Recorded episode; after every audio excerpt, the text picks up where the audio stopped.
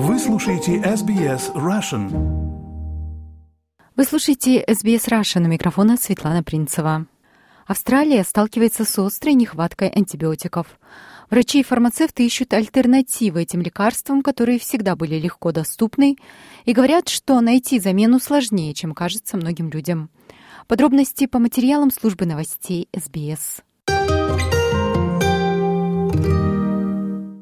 Майк Янг работает фармацевтом 16 лет. Я работаю фармацевтом на рецептурных лекарствах примерно 7 лет, и мне ни разу не приходилось компоновать антибиотики с нуля, потому что они легко доступны в обычных аптеках повсюду и по нормальным ценам. Но недавно ситуация изменилась. Так, например, у меня была покупатель, которая побывала в пяти разных аптеках и не смогла купить эти антибиотики для своего сына. И фармацевт снова обратился ко мне и сказал, «А почему бы вам не попробовать сделать состав?» Аптекари, соединяющие компоненты для лекарства, могут изготавливать антибиотики. Но господин Янг говорит, что это, как правило, делается для тех людей, которые не переносят обычные коммерческие препараты. И тот факт, что их стали часто просить это делать, вызывает беспокойство.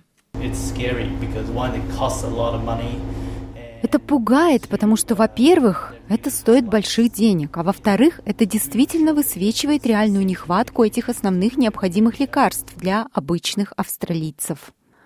В настоящее время в Австралии наблюдается дефицит более 360 лекарств, из них на 45 критическая нехватка. Но администрация терапевтических товаров TGA сообщает, что это меньше, чем в среднем за последние три года. Что касается антибиотиков, 20 препаратов в списке дефицитных. Вот что говорит глава TGA, профессор Джон Скеррит. Это один из самых серьезных периодов нехватки антибиотиков, и проблема в том, что, похоже, нет единого фактора, приведшего к этому. Мы, конечно, должны помнить, что в северном полушарии сейчас середина зимы, и там много грудных и других бактериальных инфекций, поэтому эта нехватка наблюдается не только в Австралии. Проблемы с цепочками поставок и стихийные бедствия тоже сыграли свою роль в этом. Говорит доктор Майкл Райт, заместитель председателя Королевского австралийского колледжа врачей общей практики в Новом Южном Уэльсе.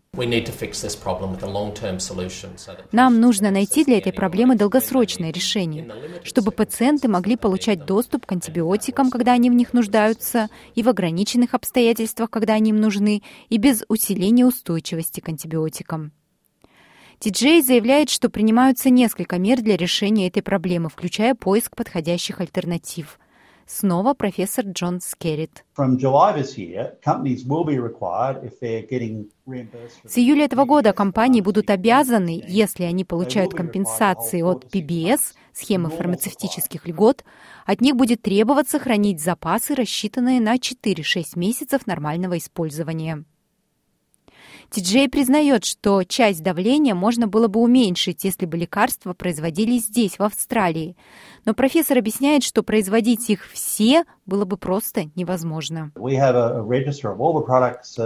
У нас есть реестр всех препаратов, разрешенных для использования в Австралии. Если посмотреть на лекарства в целом, вместе с медицинскими устройствами и другими продуктами, которые мы регулируем, у нас почти 100 тысяч этих продуктов.